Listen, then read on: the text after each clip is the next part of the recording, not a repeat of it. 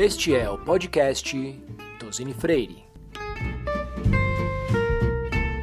Olá pessoal, eu sou Aloysio Menegaso, sócio de Tosini Freire nas áreas de Corporate M&A, também integrante dos times de agronegócio e inovação de Tosini Freire. Estou hoje aqui com meu sócio, Alexei Bonamin, é, líder head da área de, de, mercado de capitais e também integrante do grupo de agronegócios Tosini Freire. Acho que a ideia aqui hoje, né, Alexei, falarmos um pouco de um ano da lei do agro, completou a, a lei que completou um ano aí no último dia 7 de abril. Uh, Alexei, antes de falarmos um pouco do desenvolvimento da lei nesse último ano, queria que você explicasse para nós, você participou né, do grupo que auxiliou, que interagiu com os ministérios, enfim, na redação da lei. Queria que você explicasse um pouco essa, é, essa participação sua, de Tosini Freire, é, nesse grupo e também, já aproveitando o gancho, é, da redação final que vocês desenvolveram lá, o que ficou de fora, enfim, o que houve, o que foi vetado né, na redação final da lei. Oi, Aloysio, tudo bom, pessoal? É muito bacana a gente estar tá comemorando é, um ano da nova lei do agro, uma lei que foi muito aguardada durante tanto tempo. É, nós estamos muito felizes que a lei já comemora esse primeiro aniversário. Muita coisa foi feita, mas muita coisa ainda é, tem que ser feita. Né? Então aqui é, a gente vai estar tá batendo esse papo aqui, trazendo as novidades, trazendo os avanços que foram feitos. É, a lei, evidentemente, é, nós participamos aqui de um grupo que ajudou a redigir a lei, interagindo bastante com o Ministério da Agricultura, o Ministério da Economia e o próprio Congresso Nacional. E dentro de qualquer processo legislativo, democrático, né, evidentemente que a lei vai sofrendo modificações, é, vão sendo alguns mecanismos aperfeiçoados, debatidos com a sociedade de maneira geral, mas, em linhas gerais, a lei, o, que nós queríamos de avanços na lei foram preservados, tiveram poucos vetos, é, a, a, maioria de, desses poucos vetos, mais questões de perda de receita pelo governo, alguma coisa nesse sentido.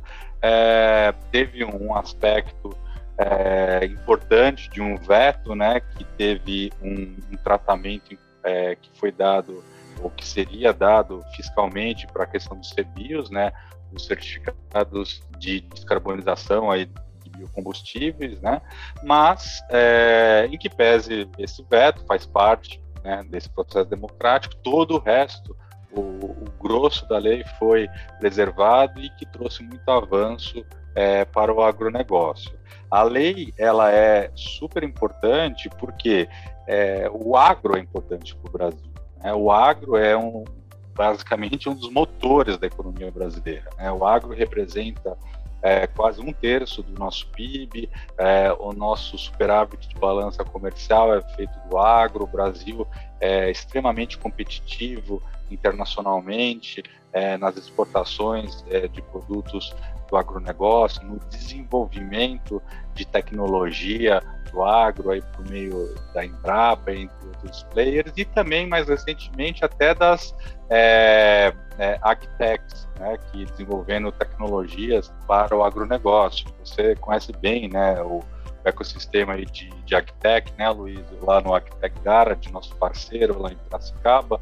É, enfim, é, tem muita coisa que está acontecendo e vamos, vamos conversar aí com a, a nossa audiência. Muito obrigado, Alexei. Que ótimo realmente saber da tua participação nesse grupo de trabalho e, e certamente você contribuiu valiosamente para essa importante lei, né? Uma lei que eu sempre sou questionado, né? acredito que todos nós, né? Mas o que diz essa lei? Porque, de uma forma geral, lei do agro, o que fala essa lei, né? Uh, e eu sempre digo que ela tem um foco financeiro e empresarial é, e mais até financeiro. Né? Empresarial porque não trata só daquele pequeno produtor rural, aquela coisa simplória, mas uh, busca uh, uh, instrumentos de, de, de, captação de recursos para toda a cadeia, né? E financeiro, justamente por isso que eu falei, né? Pela captação de recursos em si. Se você fosse, de forma bem resumida, Alexei, penso que assim as as principais uh, inovações da lei, sem dúvida alguma, são uh, o Fundo Garantidor Solidário, Patrimônio de Afetação em Propriedades Rurais e a cédula do produto rural. Não sei se eu me esqueci de mais algum ponto aqui, mas de forma bem resumida aí, eu queria que você, um especialista na matéria, aí, passasse para nós rapidamente o que consiste cada um desses instrumentos criados pela nova lei aí, a lei que está completando um ano, na verdade. Né? É, exatamente, é, Aloysio. Você é, tocou num ponto super importante. O que a gente está falando nessa lei? É crédito. Né? Se, da mesma forma que eu falei anteriormente, o Brasil é super competitivo no agronegócio e que ano a ano a gente vai batendo todos os recordes né, de exportações, de superávit, voltando para o agro, né, o Brasil, a economia, a pujança dessas cidades é, do, do interior do Brasil, né? Muita gente fala que é o Brasil que dá certo. É, isso muito é em função é, de crédito. Ou seja, se a gente não tiver crédito para irrigar no agro, é, o agro ele vai continuar relevante, mas ele não vai continuar crescendo em face do potencial que ele tem. Então é evidentemente que a gente precisa de crédito para fomentar o agronegócio. Agora, todos sabem o momento que o Brasil está vivendo de crise fiscal, e não é de hoje, já de muitos anos, e que não tem mais dinheiro público para ficar fomentando. Né? É, evidentemente que essas é, linhas oficiais, esses créditos rurais subsidiados, eles vão continuar existindo, mas certamente o que eles não vão conseguir fazer é ser ampliado. Então, como que a gente vai continuar crescendo no agro? Trazendo novos tipos de financiamento, novo tipo de crédito, que é o crédito privado. É aquele crédito que não dependa só do governo, crédito público. Então a lei ela foi é, atacar todos esses pontos que a gente poderia estar tá destravando né, uma burocracia né, que pudesse desincentivar esse crédito privado tá vindo para o agronegócio.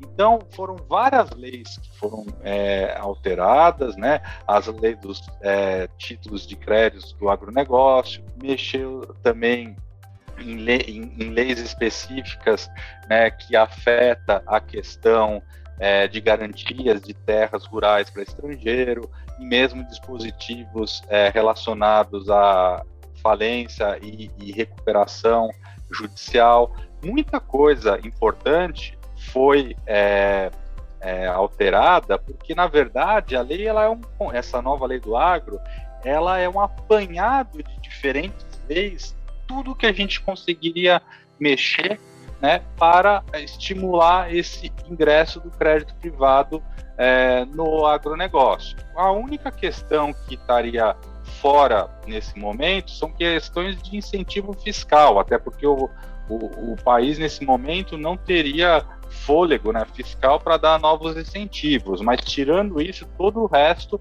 que a gente conseguiu é, mexer na, por meio dessa lei. Então, como você falou, foi criado um novo fundo garantidor solidário, é, para, como se fosse né, um fundo de aval para estar tá garantindo novas operações. Foi criado conceitos né, de patrimônio de afetação em propriedades rurais, é, esse é um, é um grande é, avanço de criar um mecanismo por meio do qual as terras rurais possam ser é, afetadas, né, por meio desse patrimônio de afetação, é, sendo utilizadas em operações de crédito, tudo, e atrelado em, em CPRs ou em cédula imobiliária rural, que também foi um novo título criado por essa lei, título de crédito, né, a cédula imobiliária rural, a CIR.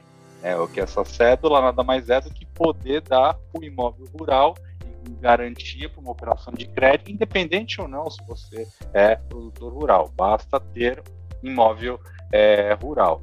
E todas essas inovações lindando é, cada vez mais para dar uma certeza de crédito, né, de que não estariam sendo afetados pelos efeitos da falência, insolvência civil ou da recuperação judicial. E é, também mexemos muito aqui nessa lei na CPR, que é o título mais utilizado né, no, no, agronegócio, a cédula de produto rural, a CPR. A CPR teve muita inovação que a gente trouxe.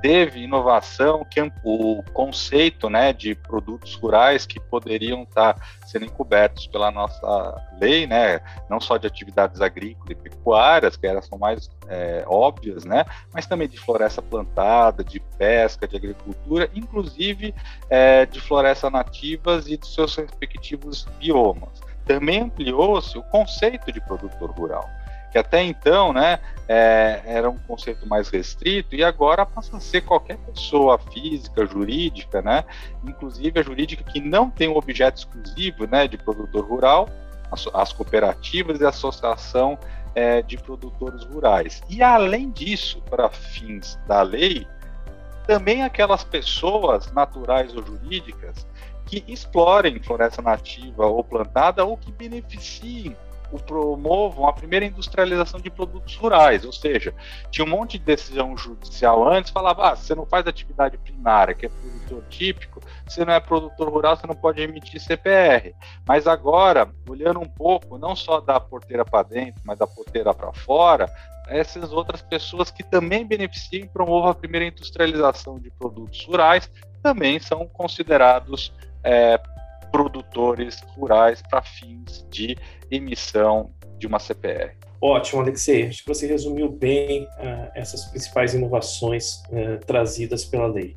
Alexei, passado um ano, um ano completado aí no último dia 7, fala um pouco para nós uh, se, se ainda existe alguma pendência em relação à, regulamentação de algum instituto ou outro. Me lembro que a CPR é, havia necessidade de ter uma regulamentação junto ao Banco Central, enfim, nesse um ano, é, ainda está pendente alguma espécie de regulamentação e, e se na tua, né, se na tua experiência, né, trabalhando com a lei já ao longo desse último ano, se é, os instrumentos, enfim, tem, se tem funcionado bem perante os seus clientes?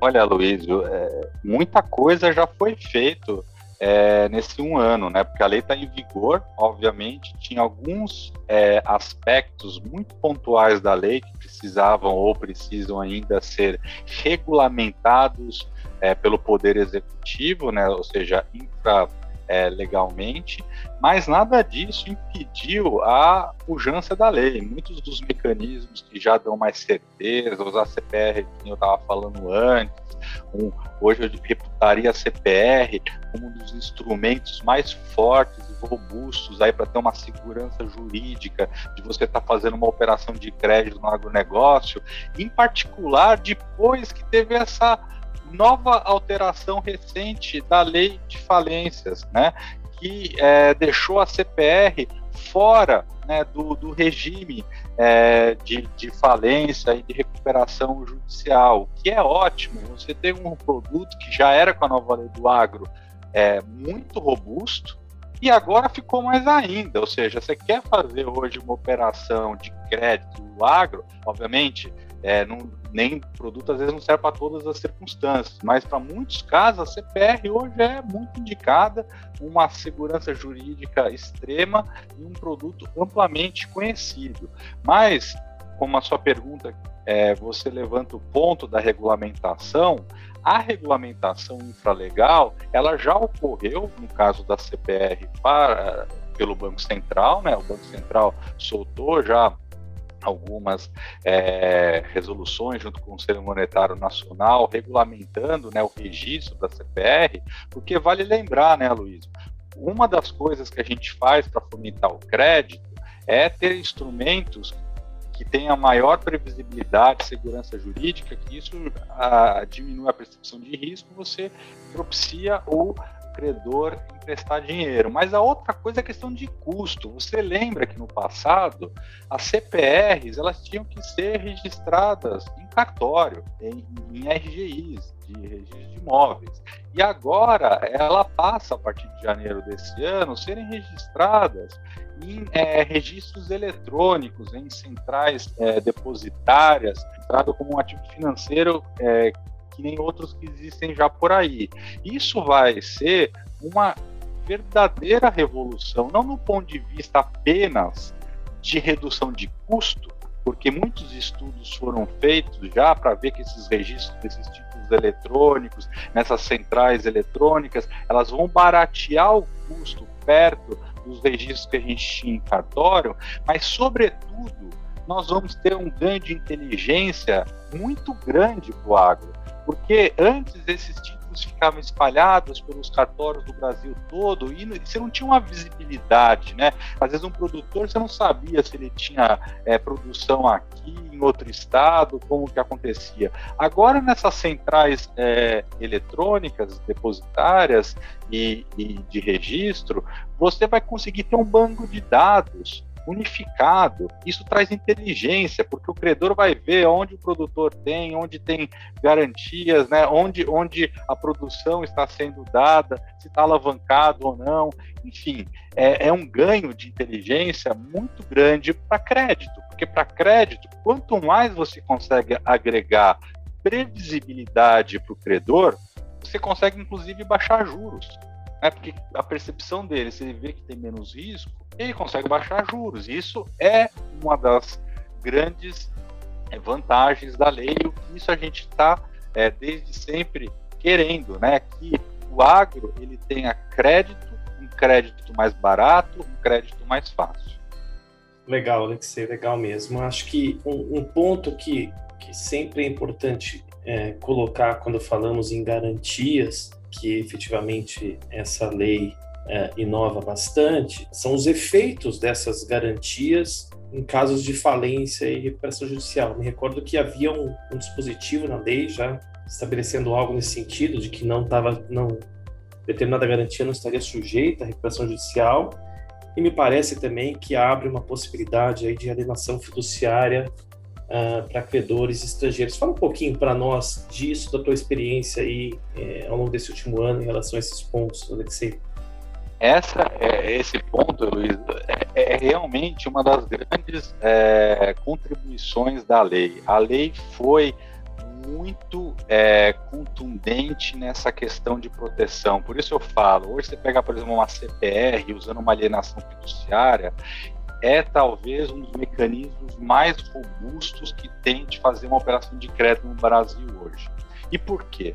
Nós pegamos todos os pontos controversos que existiam no judiciário com relação a CPR e garantia. Por exemplo, ah, eu posso fazer aqui uma alienação fiduciária numa CPR usando só bens presentes ou bens futuros?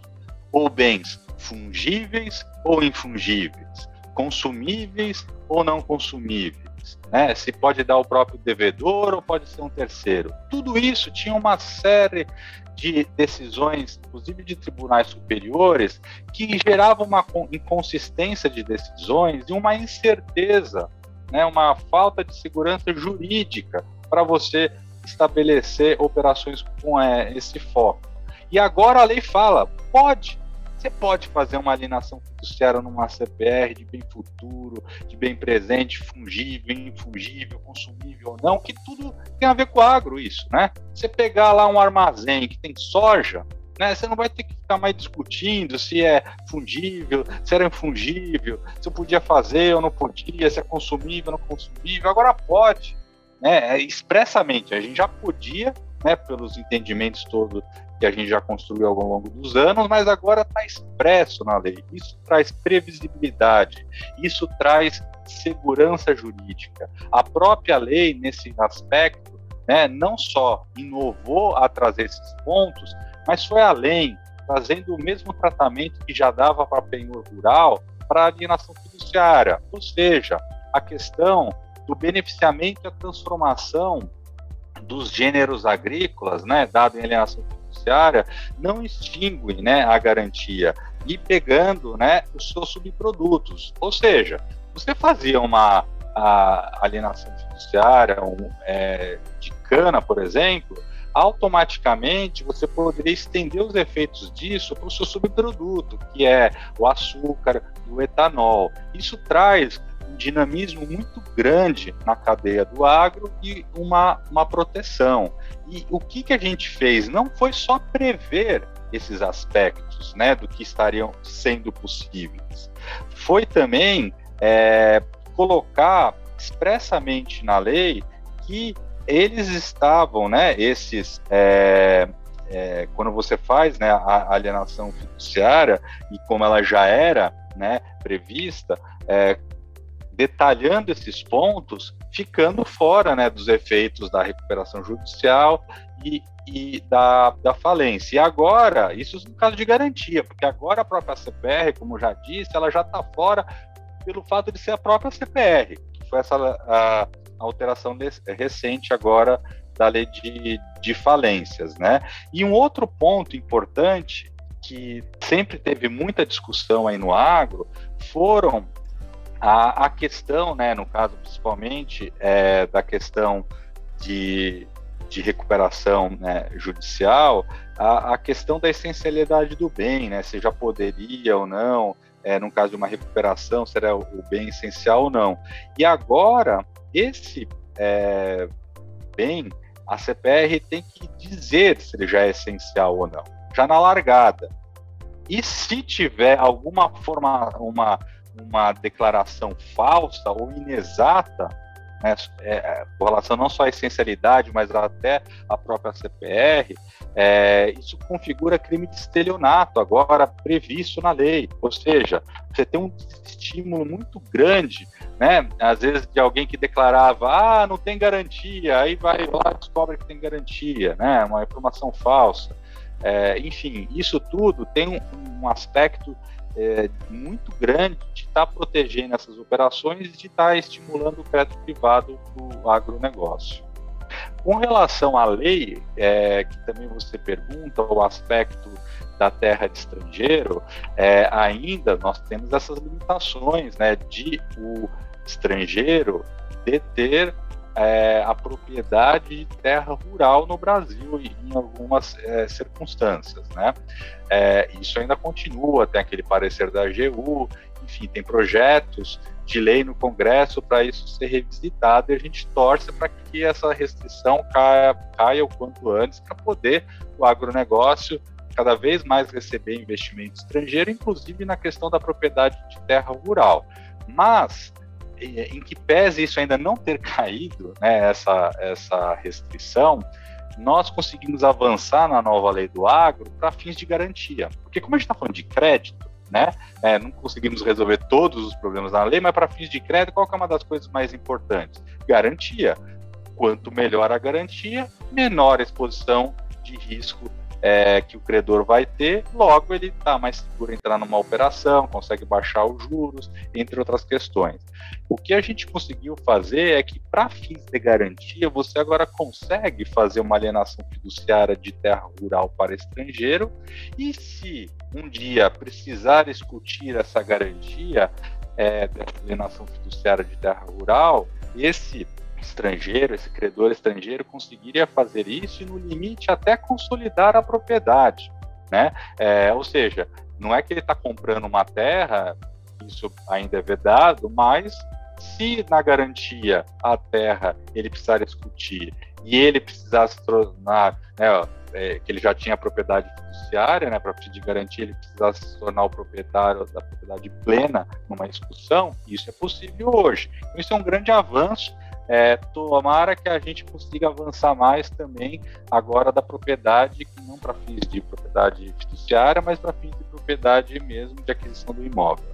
É, eu sempre digo, Alexei, nós, nós que operamos com direito, né, é, sempre digo que quando é para criticar, a gente critica, né? E quando é para elogiar, a gente elogia, né? Acho que é, ouvindo você falar, fica claro o seu entusiasmo com, com relação à lei do agro, né? com relação a que tudo que tem ali está ali disposto. Eu agradeço demais a tua participação, acho que foi super esclarecedor e queria fazer uma última provocação aqui para você. Não é bem uma provocação, mas um questionamento final. É, eu entendo que, que é, você já destacou né, a, importância da lei, a importância do agronegócio para o nosso país, e aí eu, eu venho e vejo que lá atrás, primeiro a gente teve a criação dos, dos certificados de recebíveis do agronegócio, né, os CRAS, né? Uh, há um ano atrás, é, a edição dessa lei do agro, primeiro a MP, depois convertida em lei. Mais recentemente, no último mês de março, tivemos a lei que, que criou o FIAGRO, né? o, o, os fundos de investimento nas cadeias produtivas agroindustriais. Isso até poderia ser um objeto de um, de um podcast posterior, aí, então logo seja regulamentado, enfim, a gente poderia falar disso. Mas, enfim, é, a minha pergunta para você é: podemos dizer, então, que o nosso país tem um sistema muito bem regulado, um sistema financeiro para o agronegócio muito bem regulado, ou ainda falta muito comparado a, a outros países? Ainda falta muita coisa para nós, podemos dizer que a gente tem um sistema financeiro para o agronegócio extremamente sofisticado e que vai continuar, eh, vai, a, vamos dizer assim, alavancar ainda mais os resultados que nós temos tido aí com o agronegócio. O que, que você acha? Eu acho que até então nós tivemos é, sistemas é, organizados, até dentro do nosso sistema de crédito rural, né, com um sistema de financiamento público, muito bem estruturado, mas esse modelo se esgota pelo motivo coloco é, de crise fiscal do, do Brasil. Então a gente tem que migrar para o crédito privado. E essa lei é justamente para destravar o crédito privado. Então, é, é, é, um, é, um, é uma jornada isso, né? A gente está dando os primeiros passos nessa jornada para cada vez mais ter a participação do crédito privado financiando e impulsionando o agronegócio aqui no Brasil. Mas, evidentemente, que é, dentro dessa jornada, muitos pontos já foram feitos, mas a gente com certeza pode sempre estar tá melhorando, aperfeiçoando muitas questões, até para a gente ter cada vez mais percentuais de financiamento por meio do mercado de capitais. Eu lembro, Aloysio, que uma das primeiras iniciativas foi usar o mercado de capitais para financiar o agro, foi o CRA, né, o Certificado Recebível do Agronegócio. Eu trabalhei nessa primeira oferta que teve de CRA, é, foi lá em 2012, uma oferta pública, registrada na CVM, né, foi aquele CRA famoso, conhecido como lá o, o CRA da Singenta. E hoje, é, passado alguns anos, aquela operação ali foi ali por volta lá de 2000 é, e 2012, né? É, passado alguns anos, hoje a gente já tem mais de 40 bilhões de reais registrados de operação de CRA, de um único produto, né? Ou seja, mercado de capitais, crédito privado, né? Vindo recurso de investidor para financiar o agro. Mas pode muito mais. O agro é muito maior que isso, né? O agro, ele é um terço do nosso PIB, praticamente, que nem eu falei. O Fiagro, ele vinha também com esse olhar, né, de você ter um instrumento de mercado de capitais, um fundo de investimento, que cada vez mais ia catalisar é, os investimentos com alguns tipos de incentivos para vir é, é, impulsionar. E aí não é questão de um produto ser melhor que outro, é melhor CRA, melhor o Fiagro, melhor a CPR. Na verdade, todos são complementares, você precisa de todos, precisa de todos funcionando bem para irrigar o agronegócio com crédito. Infelizmente, no Fiagro, a ideia era muito boa, mas os vetos acabaram derrubando os estímulos fiscais que tinham, é, nem tanto né, para abrir mão de receita, mas para fins de equiparação né, com outros produtos que tinham já como fundo imobiliário, etc., e não ter uma é, uma, uma, questão né, de arbitragem regulatória, né? Ah, eu vou para um produto porque aquele é, não vou para o Fiagro porque aquele ele não me traz as vantagens que outro produto tem. Então você equipara esses produtos para ter esse mesmo tipo de vantagem. Mas com esses vetos, muito dessa equiparação nivelamento entre o Fiagro, o imobiliário, às vezes até outros produtos, perdeu. Né? Então, assim, para que, que você vai investir num Fiagro hoje, que às vezes ele pode ter uma falta de atratividade fiscal comparado com o imobiliário, ou às vezes um outro instrumento que você veio colocar é, um produto né, dentro dele. O, o, Fiagro, por exemplo, se ele for comprar CRA, que é um produto já isento para a pessoa física, né? A pessoa física vai lá, compra um CRA direto, é, ela é isenta do imposto de renda. Para que, que ela vai comprar por meio de um Fiagro? Porque o Fiagro não vai ser isento para ela. Então, assim, perde até a lógica porque o, o CRA isento, Fiagro não é, logo aquele benefício que eu teria investindo diretamente, indiretamente pelo Fiagro eu não tenho. Então, faltou, acho que um pouco é, de bom senso nesse momento, né, do, dos vetos, para ver, pô, estamos fazendo um produto que não dá para tirar a esses componentes até de nivelamento e equiparação, senão o produto quase vai natimor. Então, é, a ideia é boa, meritória, torcemos para que o parlamento derrube esses vetos é, e que a gente consiga ter um instrumento, porque o fundo é importante. Não adianta só comprar é, produto diretamente. Vou lá e comprei um CRA direto. Pô, você tem um fundo, você consegue trazer outros players para estar tá investindo, você consegue desenvolver um mercado secundário, tem um, alguns ganhos, né? É, enfim, isso tudo ainda vai ser melhor discutido né, pelo parlamento, a gente torce para que seja aperfeiçoado, mas com a lei já existente, né, da nova lei do agro, com a, é, as medidas recentes ali também da nova lei de falência, com esses aperfeiçoamentos, com a regulamentação pela CVM, na Comissão de Valores Imobiliários, das é, normas de fundos de investimento, que muitos também vão envolver é, o agronegócio, e que regulamento a lei de liberdade econômica, a gente cria né, um ecossistema de maior é, liberdade, de maior é, flexibilidade, de estímulo cada vez mais para é, os investidores utilizarem desses instrumentos de mercado de capitais para estar tá financiando o agronegócio. Muito bom, Alexei.